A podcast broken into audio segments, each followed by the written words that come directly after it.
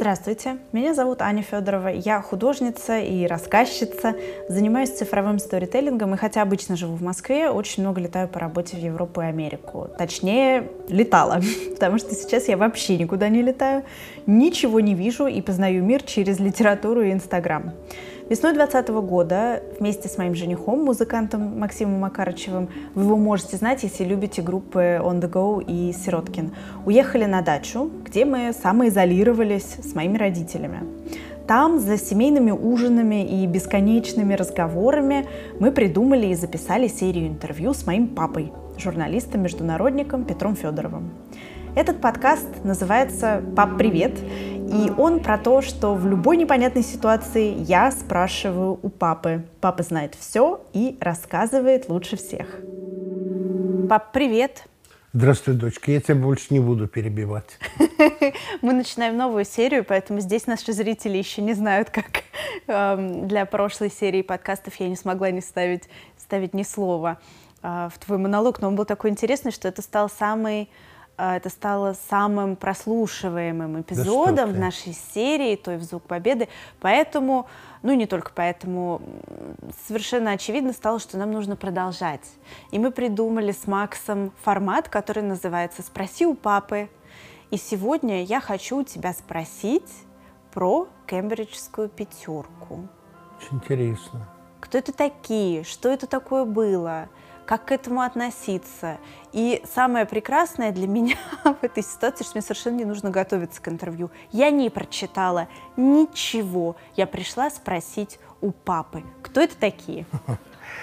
Если можно, если это понравится слушателям, я постараюсь не пересказывать то, что наши слушатели смогут сами найти в Википедии, но говорить им путь и тропу, как это можно найти – потому что мне кажется гораздо интереснее не просто э, пересказывать биографические данные, а брать более обобщенно. Кембриджская пятерка – это разведчики. Это разведчики, которые без всяких денег работали на Советский Союз в Британии. Во время Второй Не только во время войны. Второй мировой войны, но и в годы Холодной войны. То есть и после. И до. Угу. Тут настолько интересно все, что даже не знаю, с чего начать. Давай начнем с того вообще, что такое разведка. У Маршака есть перевод смешной эпиграммы. А, называется «О поцелуе». Написал ее в XIX веке малоизвестный поэт э, Ковентри Пэтмор. А звучит так – он целовал вас, кажется? Боюсь, что это так. Но как же вы позволили? Ах, он такой чудак. Он думал, что уснула я, и все во сне стерплю. Или думал, что я думала, что думал он, я сплю. Вот это и есть разведка. Когда один думает одно, что другой думает другое, а третий третье. И масса возможных развилок, как сейчас говорят, точек бифуркации – но нужно выбрать только один верный путь, иначе ты не разведчик, не информатор, а дезинформатор. Вот э, есть три профессии, функции в которых совершенно одинаковы. Это журналист, дипломат и разведчик. Собирать информацию или находить информацию, анализировать и обрабатывать ее и передавать. Есть разница? Есть в этике первую очередь, потому что для разведчика нет никаких этических ограничений ни в одном из трех действий. Ни как собрать, никому как передать. Да, да, совершенно верно. А для дипломата есть определенные ограничения. Свод правил. Свод правил, этикет, нормы общения, субординация, э, нормы и обычаи дипломатической службы – а для журналиста тоже, вот в общем, сборе информации есть этические ограничения. Если ты добыл информацию незаконным путем, то ты не журналист ты больше. не можешь ее выдавать. Ты да. и выдал ее, ты не журналист. Угу.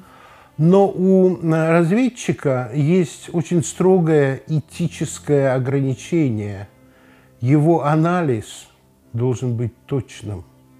Его обработка информации должна быть безупречной. Иначе, повторяю, он не разведчик. А дезинформатор. А двойной агент, дезинформатор, волей или неволей. И вот найти таких людей, которые способны к этому, а, рассказать им о возможностях другой работы. Это роль тоже разведчика. Но это разведчик, который рекрутирует людей, который вовлекает их в эту деятельность. И что касается кембриджской пятерки, а она кембриджская, потому что все это были студенты Кембриджа. Я хочу, наверное, сейчас оговориться и сказать, что процесс вовлечения возможен, потому что это одна из тех профессий, которая очень сильно романтизирована. Она романтизирована в кинематографе, в книгах, вообще вот в представлении людей. И она очень загадочная, она закрытая. Если, если, если хочется немножко э, раскрыть ее, то нужно э, почитать книги британца Грэма Грина Наш человек Гавани, тихий американец, так как там как раз об этом, как самый обычный человек, вовлекается в эту деятельность. Вообще, надо сказать, что редко можно встретить хорошего британского писателя, который не был бы шпионом. Им был Сомерсет Моем, который был разведчиком в послереволюционной России. Им был Даниэль Дефо, который шпионил в Шотландии в интересах Лондона. А э, Свифт э, говорят, что и Стивенсон – это э, «Остров сокровищ», писатель авантюрных романов. Ну, в общем, трудно найти хорошего британского писателя, который не шпионил бы в интересах британской разведки. Так вот, рекрутировал этих пятерых кембриджцев очень интересный человек, Арнольд Дейч – человек, который родился в Вене. Он э, сын еврея из Словакии. И вот то, что сейчас Европа не хочет вспоминать, он чувствовал огромную несправедливость того времени.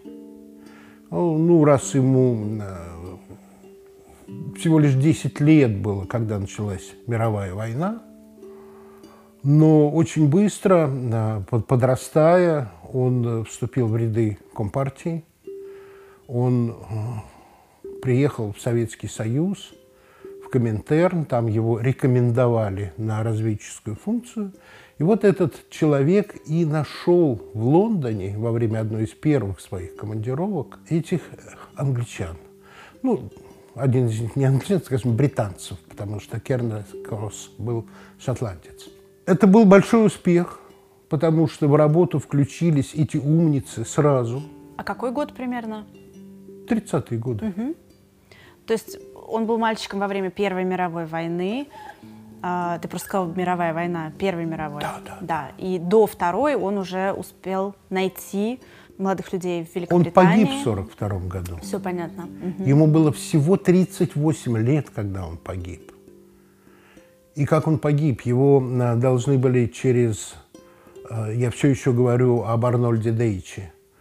Его должны были переправить в Аргентину. В 1942 году. Война идет. Немцы под Сталинградом. А разведка думает о том, чтобы работать в Аргентине. Советская разведка.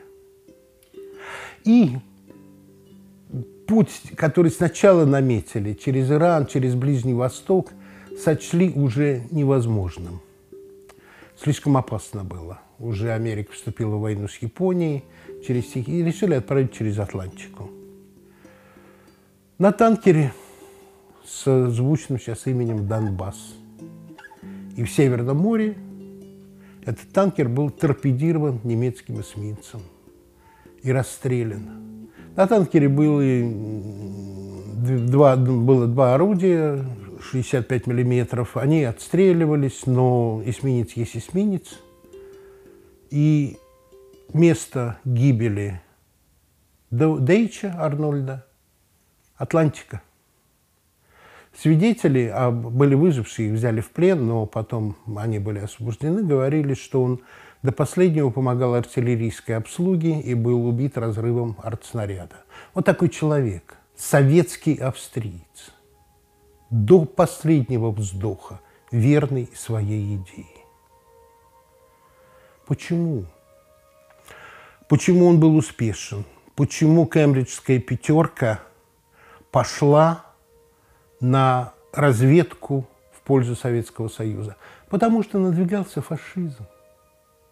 Потому что в Австрии чувствовалось дыхание фашизма. В Великобритании Лорд очень Мосли, успешно, да, Мосли. член парламента, член правительства, глава Британского фашистского союза, БСФ, Британского союза фашистов. Георг V, король, королевская семья симпатизировала Гитлеру. И, конечно же, этим интеллектуалам молодым это было неприемлемо. А кто они были? Сын офицера, сын министра, сын викария, но при этом троюродный дядя Елизаветы II. Ну и самый знаменитый из них Ким Филби, сын британского колониального чиновника. Человека совершенно необычного, который э, в зрелом, если не сказать преклонном возрасте, принял ислам и взял вторую жену, который был советником э, короля саудитов. И Филби никакой не Ким. У него большое и длинное имя, которое звучит полностью. Я сейчас скажу как. Я прочту, потому что запомнить уже этого не могу. Гарольд Эдриан Рассел Филби. Ну, Так. Ну, согласись. А почему он Ким? Его назвали в честь маленького героя романа Ким. Это один из любопытнейших прозаических произведений Редерда Киплинга. Из маленького Кима британские разведчики делают шпиона, Ничего себе. чтобы он противодействовал проникновению русских разведчиков в тот регион, потому что шла большая игра столкновения Российской и Британской империи на южных границах. Вот это ирония судьбы. Как корабль назовешь, так он и поплывет. Ким Филби. В честь Кима. Так вот, эм, эти разведчики не брали ни рубля, ни фунта. Они не работали за деньги. Большинство из них работало непосредственно в британской разведке. Ким Филби а, до вынужденной временной отставки возглавлял координацию британской и американской разведки по борьбе с коммунистической угрозой. Если даже за время войны он передал около тысячи документов, которые касались деятельности против Советского Союза, то в годы Холодной войны, как ты понимаешь, это были наши глаза и уши, и нашим разведывательным структурам важно было не пускать в дело все, что они узнавали, чтобы не спалить Кима Филби. А вот расскажи мне, мне очень понятно, ты так понятно излагаешь, почему э, они были эм, настолько против наступления фашизма вот в преддверии Второй мировой войны, и их легко в этот момент было рекрутировать. Но почему же они остались верны Советскому Союзу после Второй мировой войны и во время Холодной войны также продолжали работать эм, на интересы Советского Союза? Ну, ты знаешь, трое из них закончили свою жизнь в Советском Союзе. Их вовремя вывезли. Двое отказались уезжать. Дословно мы знаем жизнь в вашей стране и образ жизни, и мы ни за что не сможем его выдержать. Они остались в Британии. Они даже признались в своей деятельности, но их не судили. Их судить было почти невозможно, потому что это стало бы позором Британии. Ну вот, допустим, Керн Кросс. Он возглавлял в разведке шифровальный отдел во время войны. И в том числе дешифровку немецких документов. По союзническим обязательствам Британия должна была делиться этими документами. Но делилась далеко не всем. Это было нарушение союзнических обязательств. И Керн Кросс их компенсировал. Он отправлял то, что официальные разведывательные структуры Британии не отправляли в Советский Союз. Вообще о его деятельности в пользу Советского Союза официально было объявлено только в 1979 году. Маргарет Тэтчер. Но признаться, что мы союзникам не все отправляли, ведь это на процессе вскрылось бы. Ну да.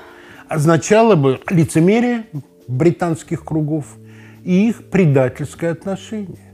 Сталину были известны все планы британцев и американцев, которые... Э, разрушающие э, доверие по началу боевых действий британских и американских войск при поддержке нерасформированных немецких частей, включая эсэсовских, против Советского Союза. План немыслимый.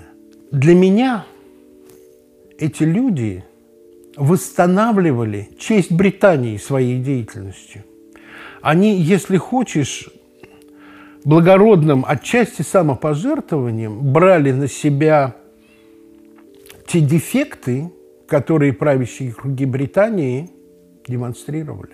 Некоторых, конечно, из этой пятерки не знаю, это ведь нужно с каждым человеком отдельно говорить, что его прельщало. Некоторых, ведь некоторых вот таких вот э, двойных агентов, а это, конечно, были двойные агенты, они работали в разведке и работали на интересы на другой интересы страны. другой угу. страны. Работая на собственную да, да, разведку. Да, да, прельщает такая внутренняя власть. Вот никто не знает, а я на самом деле гораздо больше, чем кажусь. Бывает такое. Но про них я говорить не буду.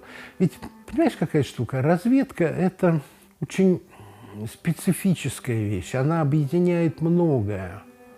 Вот э, мне повезло, я близко знал, называть не буду, настоящего разведчика, который был на протяжении э, 10 лет нелегалом. То есть он был гражданином якобы другой страны. И его уже не было, я услышал рассказ его однокурсника. Они учились в Москве в Институте международных отношений, это я скрывать не буду. И он рассказывал, как он поехал э, в западную страну на фестиваль советских фильмов. Э, там гремели гуманистические фильмы, которые от нас ожидать не могли, и которые еще и на Западе не существовали. А, в такой форме, в таком гуманистическом подходе к войне. Ну, один из примеров этого «Летят журавли». Он угу. потряс Запад и получил награды. И вот после сеанса, после фестивального сеанса, а, он разговорился на улице с молодым немцем. И они поговорили о мире, о войне, о том, о сем. И прошло много-много лет – и вот этот человек, разведчик, к этому уже известному журналисту газетному подошел и сказал, а ты меня там-то не узнал? Где? Он говорит, ну вот фестиваль, все, чья к тебе подошел? Они пять лет сидели в одной языковой группе. Они друг друга облу, как облупленные знали. Но вот перевоплощение, по легенде, он моложе, у него уже обкатанный совершенно акцент, не акцент, а ну вот говор того региона, в котором он по легенде живет, и его однокурсник не узнал. Принял за молодого немца. Совершенно верно. А с момента выпуска прошло, дай бог, 10 лет.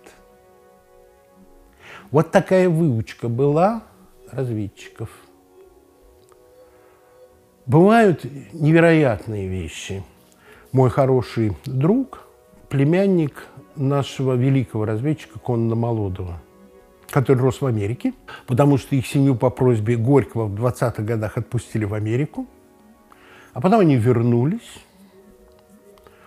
Он, конечно, пошел добровольцем, артиллерийским наблюдателем, как твой дедушка. То есть он с рацией корректировал артогонь.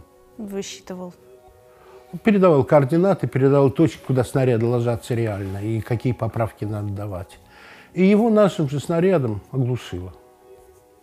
Очнулся он в плену, его допрашивает немецкий офицер, и через какое-то время выводит его с люгером, с пистолетом в руках, выводит на околицу, ему по-русски говорит, беги, малыш, скажи начальству, тебя не так используют.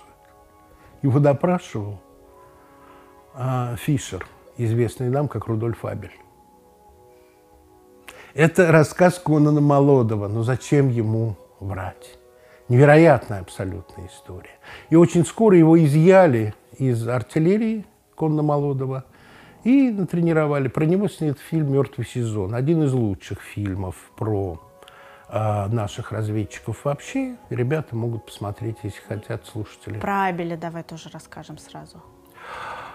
Ну, Абель был небольшого роста, потрясающе смелый человек – но это и то, что я знаю, то, что мало кто знает, ведь люди могут посмотреть, угу. э, про него много не будет. Он был пойман э, в Америке. И, насколько мне рассказывали знающие люди, его арестовали потому, что он не платил налоги. Его легко было выяснить, у него не было файла налогового. Его долго держали в тюрьме, склоняли так или иначе к сотрудничеству – но в итоге поменяли знаменитый размен на мосту, поменяли на Гарри Пауэрса, который был э, пилотом э, шпионского самолета У-2. Э, Фишер ничего не сдал. Недавно вышел американский фильм «Насквозь лживый». Там нет конкретной правды, потому что не было никаких честных адвокатов, все были подставлены абсолютно. Те, кто этот фильм уже посмотрели, уверяю вас, почитайте, и вы увидите, что американцы, как всегда, изобразили себя белыми и пушистыми, тем, чем они не были вообще. Расскажи, пожалуйста, механизм. Вот ты смотришь фильм, у тебя уже есть подозрение, что что-то там не так, не может быть вот только так и никак иначе. А, как найти информацию? Вот, например, на, на примере этого фильма про Фишера Абеля. Ну, не Википедию уже смотреть, ну вот где найти информацию и понять, как было. Тем больше ты говоришь про него не так ее много а, в открытом доступе. Я могу сказать так, что начинать можно с Википедии. Угу потому что в конце, как правило, даются сноски на источники. Я хочу сразу предупредить слушателей, я билингва, у меня русский и английский совершенно равноправные, пожалуйста, имейте в виду, что статьи очень сильно отличаются. И если есть такая возможность, попробуйте статьи на иностранных языках хотя бы перевести через Google Translate, потому что Э, например, в статьях на английском языке будет изъята та информация, которая присутствует на русском. Я также читаю по-французски и вижу эту огромную разницу. Совершенно верно, совершенно верно. К источникам, особенно к таким, нужно относиться весьма осторожно. Открыть статью на Википедии и посмотреть источники, источники. откуда взята информация. И отличный способ. Давай вернемся к кембриджской пятерке. Да. Расскажи немножко больше про их деятельность, что они и как делали, как они закончили. Ну, Ты уже немножко коснулся этого, это интересно. Гай Бёрджес был журналистом BBC, потом его призвали в разведку, в Ми-5. Он был э, гомосексуалист. И одно время э, с Энтони Блантом они жили в квартире у э, Ротшильдов. И с Ротшильдом он дружил. То есть это люди, которые... Это элита. Элита, абсолютно. Это совершенно другой доступ к информации. Да. Сейчас самое главное... И степень доверия к тебе, потому да. что от, вот это сливки общества, это элита британская. Вот что было потрясением. Вот почему судов не было над э, теми, кто а двумя остался в Британии. Это невозможно было. Это, это, это было... Неприкасаемые. Ну, это было бы не просто неприкасаемое, это было бы сотрясение истеблишмента. Они бы потянули за собой такое огромное количество людей. Я думаю, боязнь была в другом, э, что э, рушились бы все ценности британского истеблишмента. А нужно понимать, что это страна, которая зиждется на ценностях. Совершенно Поэтому на традициях. до сих пор королева и монархия, и настолько это важно для каждой крупинки, для каждого человека, который живет на этом острове постколониальном. Совершенно верно. Угу. А тут троюродный дядя королевы, смотритель Королевской художественной галереи, лучший специалист по Николя Пуссену, французскому живописцу. Поэтому нельзя было ни арестовывать, ни судить. Поняли, что изъяли из той зоны, где он мог, но оставили в профессорской среде. А второй, э, Керн э, Кросс, он э, работал в структурах ООН. Его тоже не посадили, потому что их невозможно было сажать. Ну, вот. А те, кто переехал в Советский Союз потом, у них была протекция, как они здесь жили? Их э, поначалу западная пресса обвиняла в глубоком пьянстве. Но на самом деле они продолжали работать. Они много работали как переводчики.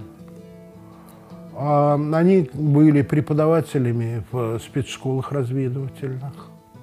Один из них до конца жизни работал в журнале «Мировая экономика и международные отношения». Там, где в свое время твой дедушка работал. Трудно сказать, насколько они были счастливы. Не угу. знаю.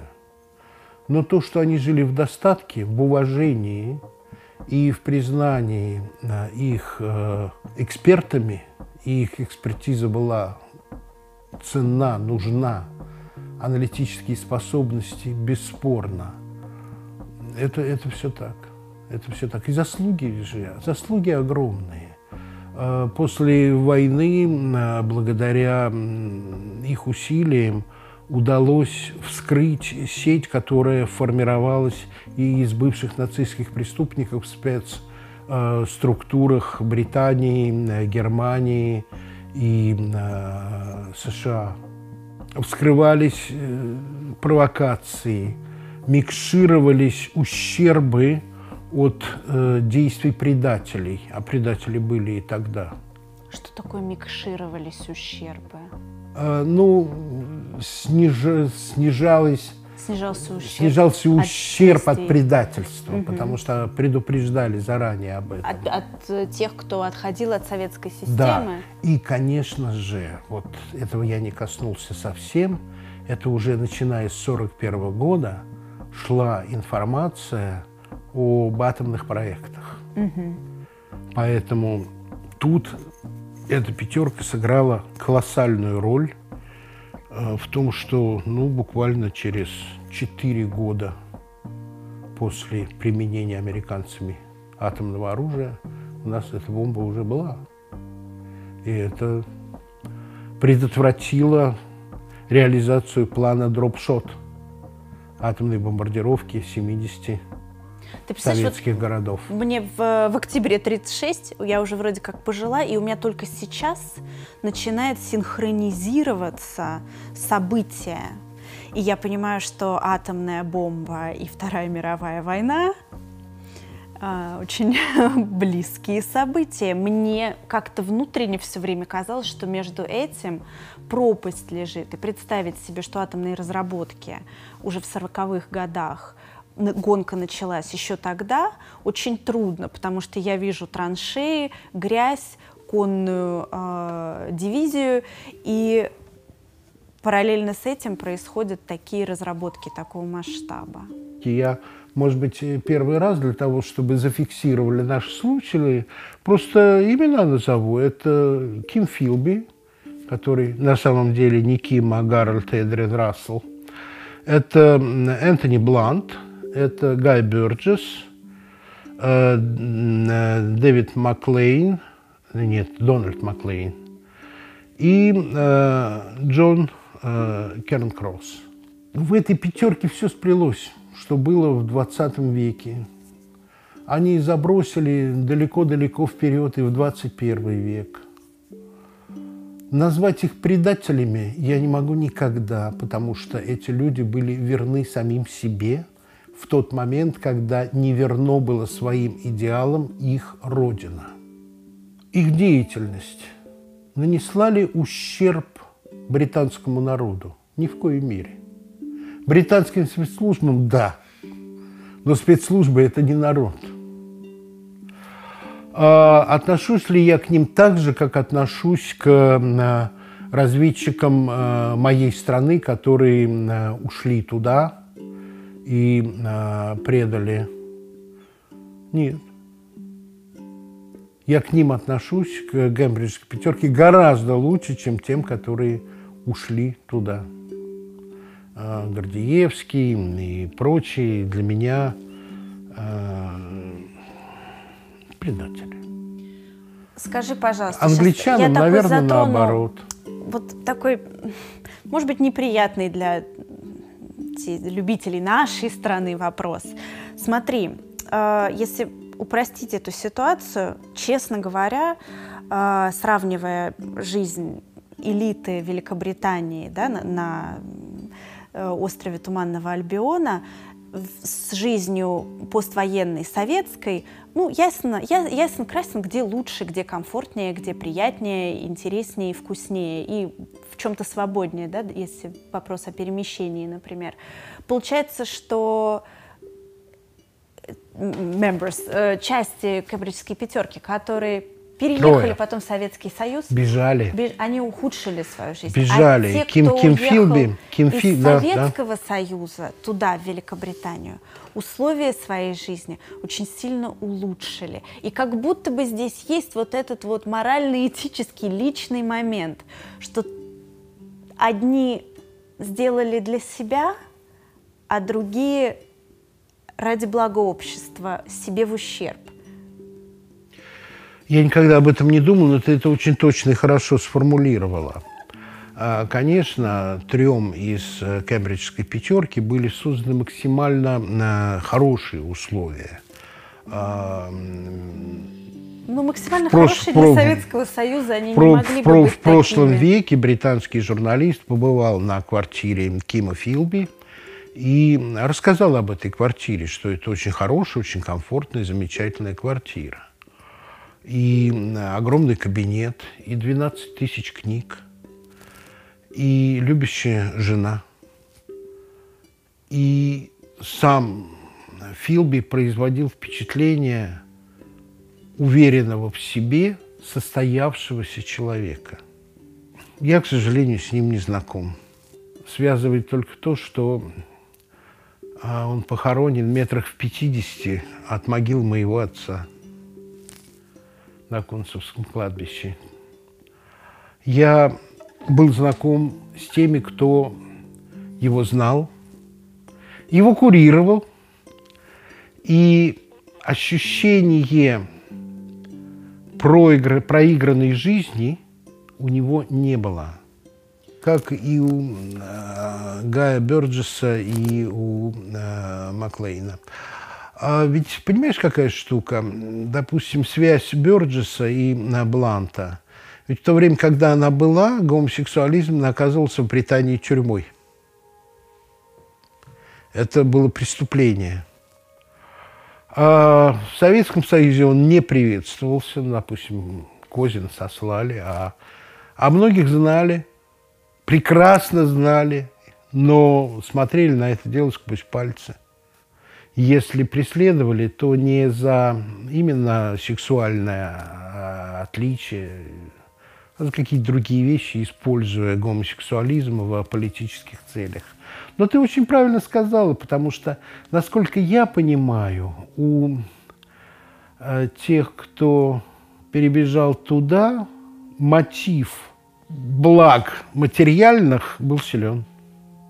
Ну вот это интересный момент. Он очень зыбкий, потому что, с одной стороны, мы совершенно четко отдаем себе отчет в том, что в Советском Союзе жить э, хуже было. Да, человеку как это сказать, э, который может себе позволить хорошо Ну давай так, у, человек, у человека британский паспорт, это он путешествует свободно по всему миру. При этом еще такого класса. Пап, мы это прекрасно с тобой знаем, что Великобритания тоже страна не маленькая, не маленькая. и там очень по-разному люди живут. Очень. Мы не говорим сейчас о человеке, который уголь на, в Северной Англии добывает да. и приезжает в Советский Союз заниматься какими-то инженерными разработками. Да. Может, ему здесь и лучше будет. Но когда ты с такими связями, с такими возможностями, наверняка с очень красивыми какими-то семейными домами. а, да? и вдруг тебе нужно переехать в Советский Союз, даже в очень комфортабельную э, квартиру с хорошей библиотекой, понятно, что ты хуже будешь жить. Конечно. Чем там. И вот этот момент нужно Но держать в уме. Это, это было где-то отдаленно у них в голове. Я думаю, я не могу за них решать, потому что на момент уходить или не уходить выбора практически не было. И это тоже само собой, да. Вот. Хотя, конечно же, как человек, который координировал деятельность контрразведок в США и Великобритании, Ким Филби, он друзей предупредил, что, ребята, надо уходить, вас уже скоро возьмут. За вами смотрят. Да. То есть это его, да, была такая инициатива, что пора. Ну, он в Ливане в этот момент был. А ты знаешь, как они переезжали? Его допрашивали, его допрашивали, его допрашивали и не нашли никаких доказательств, но со службы уволили на три года, а через три года снова пригласили назад я про Кима Филби. Потому что специалист такой, потому что умница. И ведь, э, понимаешь, э, вот те, кто смотрит Штирлица, они э, иногда задают себе вопросы, а когда же он действовал как оберштурмбанфюрер, а не как советский разведчик? Где, где дела? Про них просто рассказывают в прошлом там, Э, расследования деятельности атомных ученых, еще чего-то. А сегодня-то что он делает? Вот, поэтому, конечно, надо понимать, что каждый из них на своем месте еще был великолепным экспертом. Угу. Не просто, не, не просто притвориться таким нет, экспертом, ты должен нет, им, конечно, быть. Да, ну да. вот поэтому Но они ты какой-то вопрос очень хороший задала, я его упустил. А, я, я хотела у тебя спросить, как они переехали в Советский а. Союз? Вот как это происходило? Он их предупредил, а, если ты знаешь. По-моему, они были предупреждены еще в тот момент, когда на них силки не были ну, угу. за, заставлены плотно и уходили через э, третьи страны. Тот э, разведчик, о котором я тебе рассказывал, того, я очень хорошо знал, вот э, он мало с чего рассказывал, но на самом деле, вот из страны пребывания, где он гражданин этой страны, он уезжает отдыхать, угу. э, скажем, в Грецию. Угу. А из Греции, скажем, э, его подменяют, он вроде там остается, но он переезжает в Венгрию. А из Венгрии уже, скажем, в Москву. А из Греции все равно идут открыточки о том, как он отдыхает с нужными правильными штампелями с пометочками, вот он там, вот он сям, может, даже фотографии какие-то. Были способы. Были способы. Но так не напрямую, не то, что ты сел в самолет Были и тебя способы. Вот побег из тюрьмы, он очень долго скрывался, потом скрылся, потому что э, опора была в том числе и на э, людей с левыми взглядами, угу и на Ирландскую республиканскую армию, которая Лондон ненавидела и была готова врагу Лондона помочь как угодно. Угу. И на его личного друга, которого в фургоне тащил через Ла-Манш на пароме, а потом до границы ГДР. И э, друзья забросили ему в тюрьму э, радиопередатчик, которого тогда еще у полиции не было. Я думаю, что происхождение этого радиопередатчика где-то э, в спецлабораториях Москвы. На, даже так? Ну, конечно. Вот. И он по этому радиопередатчику разговаривал э, с э, своими сообщниками, переговаривался, когда был отдан сигнал, перевылез в окно, подошел к стене, ему перебросили 7-метровую лестницу веревочную, и он перелез во время матча. Рассчитан был в том, что все стражники сидят и смотрят свой любимый футбольный клуб. Обожаю такое. Когда во время праздников да. что-то происходит. Или вот. Олимпиада.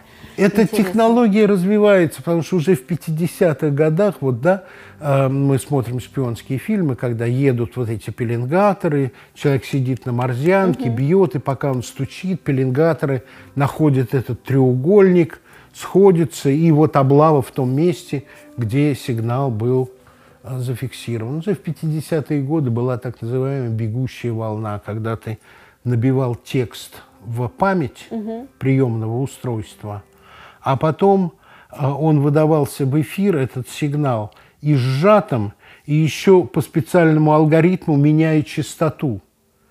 и его принимал специальный приемник, который знал алгоритм смены частоты.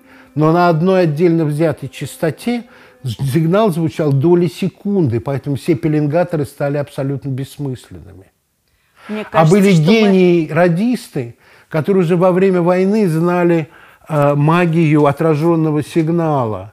И э, вот так вот не могли найти нашего разведчика в Берлине в конце войны, потому что его э, антенна работала в резонанс с бельевым шнуром из э, телефонного провода, прочный, хороший, его намотали, по длине рассчитал, высчитал так, что приезжали, вот пустой двор, бельевая веревка, ходят тетки, немки, берлинки с тазами, развешивают белье. Чего, где искать? Негде. Гениально. Пап, спасибо тебе большое. Да не за что. По-моему, прекрасное погружение. А, может быть, ты знаешь какие-то художественные книги, которые можно по теме почитать чуть более конкретно, кроме Грэма Грина, чуть более конкретно про кембриджскую пятерку? Потому что интересно настолько, что прям хочется фильм посмотреть. Ну, книга знаю, была написана англичанином. Вот, я очень прошу, если вас это заинтересовало, пожалуйста, не ограничьтесь тем, что вы услышали. Э, уважаемые слушатели, заберитесь в Википедию, наберите «Кембриджская пятерка». Вам высыпет сразу куча материалов. Я даже советовать не буду. Есть английский язык, вы прочтете книгу этого журналиста, который с Кимом Филби беседовал. Вы э, увидите, сколь многосторонней и талантлива была деятельность этих людей, сколь одаренны они были, что это действительно абсолютно интеллектуальная элита Британии. И, может быть, вы найдете еще другие мотивационные моменты, которые объяснят вам, почему та Британия и та Европа 30-х годов так была омерзительно умным интеллектуалом Европы. Это очень важно. Это тот самый контекст, который необходим для погружения. Спасибо тебе большое. Какое удовольствие. Ура! Ну что, до следующей встречи. До следующей встречи. Вот и подошел к концу наш первый выпуск. Пап, привет! Спасибо вам большое, что послушали. Этот подкаст мы записали бесплатно и без рекламы. Мы не заработаем на лайках и шерах, но нам будет приятно узнать ваше мнение, а положительные оценки станут главной мотивацией для того, чтобы делать новые выпуски. Поэтому ставьте звездочки, делитесь ссылкой с друзьями. До встречи тут. А в перерывах нас с Максом можно найти в Инстаграм artistanna.f и Maxim on.